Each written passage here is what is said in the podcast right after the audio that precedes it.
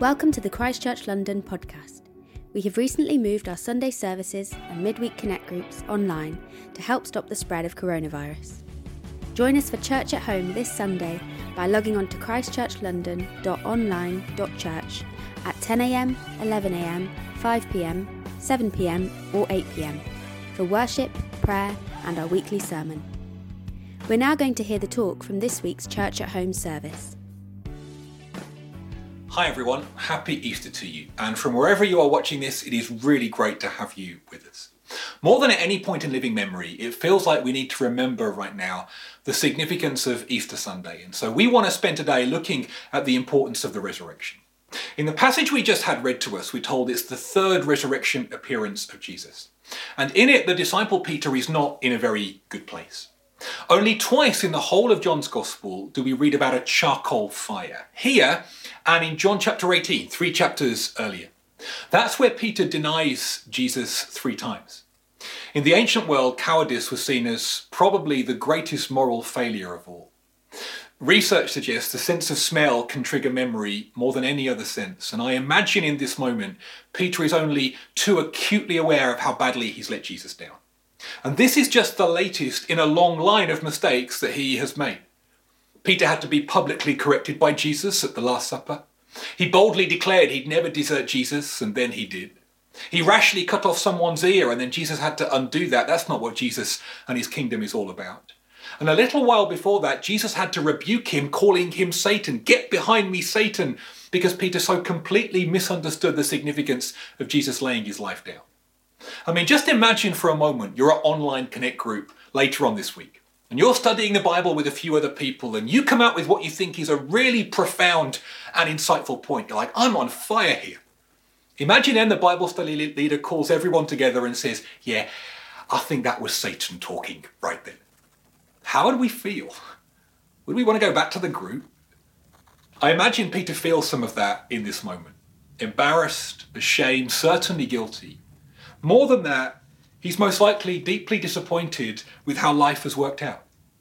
Peter hoped he'd be at the right hand side of Jesus, ushering in his revolutionary new kingdom. Here, it's not the first time he's met Jesus post the resurrection. He knows Jesus is alive, and yet he's gone back to his old job. He's fishing again. Maybe he's thinking, what would Jesus resurrected from the dead want with someone like me? Maybe he's disillusioned and disappointed with God. Maybe life hasn't worked out the way he wanted or hoped. And here in John 21, this broken and disappointed man ends up meeting Jesus. What's Jesus going to say? What's he going to do? thing I love about Jesus here is before he gets to anything else, before he touches on any of the deep stuff, he just wants to have breakfast. He wants to eat together. He wants to talk. Jesus doesn't want penance or punishment. He wants friendship. This is the amazing thing about Easter. God is not dead. Jesus is alive. And I can have relationship with a living God now. I can know him. At the start of the last Alpha course we did, at the beginning of the term just gone, Alpha, brilliant way to explore the Christian faith. Somebody on the course asked me a question. They said, Andy, what would you say if over the course of this term I come up with a compelling piece of evidence against the Christian faith? What will you do? Here's part of my answer. I said, well, of course, it's important we look at the evidence, and I think there's also some great evidence behind the resurrection, behind the Christian faith. But it's also important we remember that all of our faith is based both on evidence but also on experience. My experience of a loving God, knowing His presence with me today. And once all the philosophical arguments have come and gone, you can't take that away from me. Same for millions of people around the world who all testify to the fact that Jesus is alive and we can know his presence with us now. This is the great news of Easter. Jesus wants to have breakfast with us. But here in John chapter 21, Jesus doesn't want to settle for shallow relationship. And as Jesus and Peter talk, Jesus eventually gets to the question Peter, do you love me? The fact he asks this three times obviously means he's referring to the three times Peter denied Jesus. He's going back to Peter's failure. He's letting him know, I know all about this. So rather than sweeping your failure under the carpet, let's talk about it so we can move on from it. And the passage tells us this is deeply painful for Peter. Why would Jesus do this? Well, let me try and give an illustration here. In America, in the plains of Kansas, it's one of the only places on earth that cows and buffaloes live in close proximity to each other. And zoologists have observed a really interesting difference in the way that these two creatures respond to storms when they roll in from the Rockies, and storms can be really bad there. Cows do what instinctively comes to all of us. When they see the storm coming, they run in the opposite direction. Problem with cows is they don't run very fast. So the storm quickly catches up with them, and because they're running in the same direction, they stay in the storm for the maximum possible time and emerge all the more miserable as a result. Buffaloes, totally different. When they see the storm coming, they run directly for it. Now they hit the storm sooner than the cows do. But because they're running in the opposite direction, they come out quickly the other side and they stay in the storm for the minimum possible time. Here's the point of the illustration. The message of Easter is that resurrection life and power is freely available today for anyone who wants it, but it is only found the other side of the cross, the other side of the storm. You only get to Easter Sunday when you've been through Good Friday. The life changing power of Jesus is found the other side of the storm. Jesus on Good Friday at the cross he runs right at the storm. He didn't run away from pain and sickness and suffering and death. He ran for it head on. He endured the worst that anyone could throw at him. And as he runs to the storm, he emerges alive and victorious the other side. But here's the interesting thing he now invites his followers to embark on the very same journey. The resurrection life that Jesus offers is found the other side of laying myself down. Perhaps I can put it like this just like Peter, my life is deeply broken and flawed. In fact, over the last two to three weeks of being stuck inside, it's revealed even more fear and insecurity, selfishness and impatience than I knew was there already. And just like with Peter, facing up to all of that is deeply uncomfortable. We're told Peter is deeply grieved as Jesus touches on this stuff, and I can feel the same exposed and vulnerable, disappointed in myself and in life. But just like with Peter, as I bring my inner storm to Jesus, yes, it's painful, but I end up finding acceptance, love, forgiveness, peace, joy, and the empowering presence of God the other side of the storm. Jesus is alive, and he really wants to have breakfast with us, but he doesn't want to settle for shallow small talk. He wants to talk about our pain and brokenness, the storm within, but he wants to set us free from it. Am I prepared to bring my inner storm to Jesus? To bring those things I'd rather keep in darkness out into the light? The steps course coming up in a week and a half's time is a really brilliant and practical way to let Jesus deal with our inner storm. Full disclaimer though, it can be deeply uncomfortable admitting that we don't have it all together. But I promise you, we really can find freedom the other side. You can still sign up now. Resurrection life from Jesus Christ is found the other side of the cross. But Jesus wants to restore more than simply personal relationship with Him. He also wants to restore the future. Not only does Jesus here recreate the scene of Peter's first call to follow Jesus, Luke chapter 5, not only does he recommission Peter, feed my lambs, feed my sheep, he also gives Peter a powerful sense of destiny. John, the writer, makes clear when Jesus talks about Peter stretching out his hands, he's talking about Peter's death. History records he was probably crucified like Jesus around about 30 years later. How is that going to be encouraging for Peter? Well, here is kind of what Jesus is saying to Peter Peter, even though you failed in the past, you are going to be faithful to your call in the future. Peter, you said to me, I'm going to die for you, Jesus, and at the first hurdle you bottled it, you failed. Now, here is my promise to you. In the future, you will not fail. You are going to live up to your name, which means the rock. Oh, the adventure you're going to go on is going to take you to some dark places, Peter.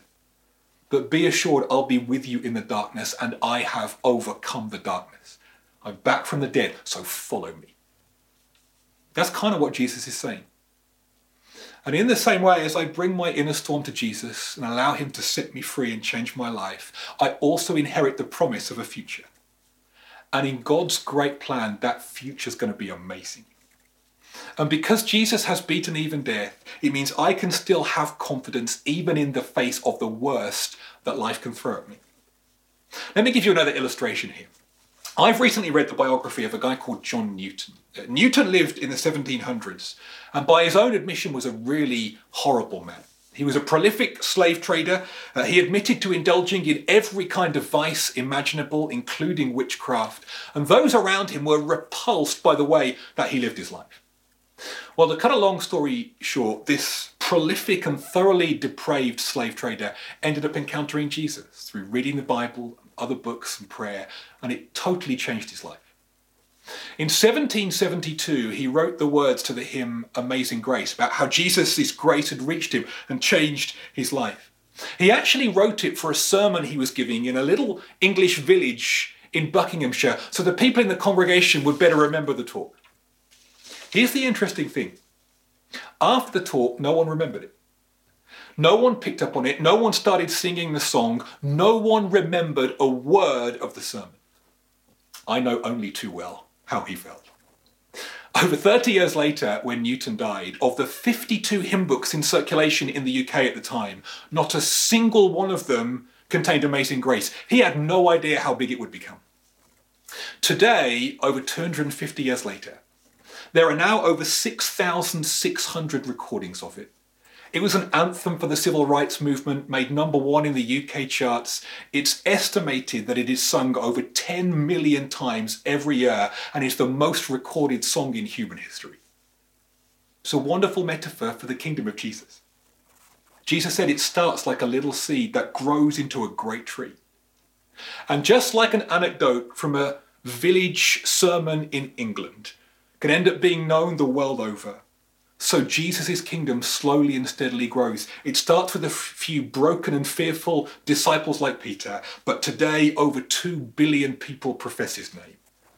And as life after life after life gets changed by Jesus, slowly the darkness of our world gets filled with light.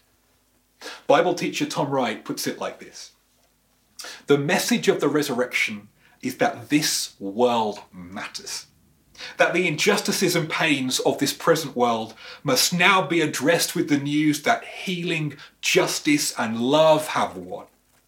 Easter means in a world where injustice, violence, and degradation are endemic, God is not prepared to tolerate such things, and we will work and plan with all the energy of God to implement the victory of Jesus over them all. This is the story into which we are invited. You know, London is often described as a collection of villages. And I can often think in my little corner of London, in my village, what difference does my contribution make? The promise of Jesus is an invitation into a much greater story. My efforts, small as they may seem, just like John Newton's, can end up changing the world. Jesus built his church on the rock, Peter. But it is very important that we remember that he is still building his church with rocks today, those who follow him, you and I. And yes, he wants to change our lives and identities. The other side of the storm, as I lay myself down, yes, I can find his resurrection power, but he also wants to give us a new sense of call. You know, I, I can't wait for the moment when we're back together in person, worshipping God together. I think we need a national hug day at the end of all this. But Jesus promises something even better. The moment when death is finally dealt with once and for all, when evil is done away with forever, and when people from every tribe and tongue and people and language are gathered before God shouting his praises and rejoicing at his ultimate triumph. This is our hope and is guaranteed by Easter Sunday. Jesus wants to have breakfast with us but he doesn't want to settle for a shallow relationship. We can find his resurrection life the other side of Good Friday, the other side of the storm, and he calls us to bring our brokenness to him that he might change us. But then he wants to catch us up into a much better story. He wants to reassure us we have a future. And our efforts, small as they are, can be involved in redeeming all of creation. I'd like to pray for us now to that end. It might be you think, I'd love to know Jesus personally. I'd love to meet him like John Newton met him. I'd love to pray that for you. But you also might have questions of faith. You might want to talk, and I'd encourage you to get in touch with us. Contact details are in the notes section on the right of the screen. You can email hello at christchurchlondon.org, and myself or one of the team would love to talk, answer any questions you've got. It may be you know I need to deal with my inner storm. I'd love to pray for you too, but there is also time to sign up for the Steps course. Don't miss out on the opportunity. But I also want to pray in this moment that not only do we know the resurrection life and power of God, but that we get a fresh sense of call that our efforts in our world, broken as it is right now, can be involved in God's great story. I'm going to close my eyes now as I pray as a way of blocking out all other distractions. You might want to do the same. Let's invite God to meet with us right now.